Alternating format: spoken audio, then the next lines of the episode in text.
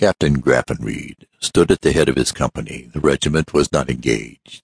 It formed a part of the front line of battle, which stretched away to the right with a visible length of nearly two miles, through the open ground.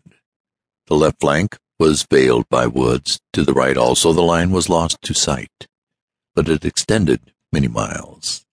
A hundred yards in the rear was a second line. Behind this, the reserve brigades and divisions in column. Batteries of artillery occupied the spaces between and crowned the low hills.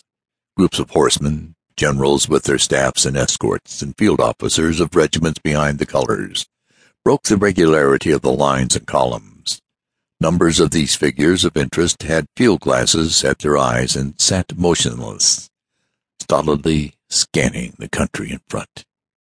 Others came and went at a slow canter, bearing orders. There were squads of stretcher bearers, ambulances, wagon trains with ammunition, and officers' servants in rear of all. Of all that was visible, for still in rear of these, along the roads extended for many miles, all that vast multitude of non-combatants, who with their various impedimenta are assigned to the inglorious but important duty of supplying the fighters' many needs.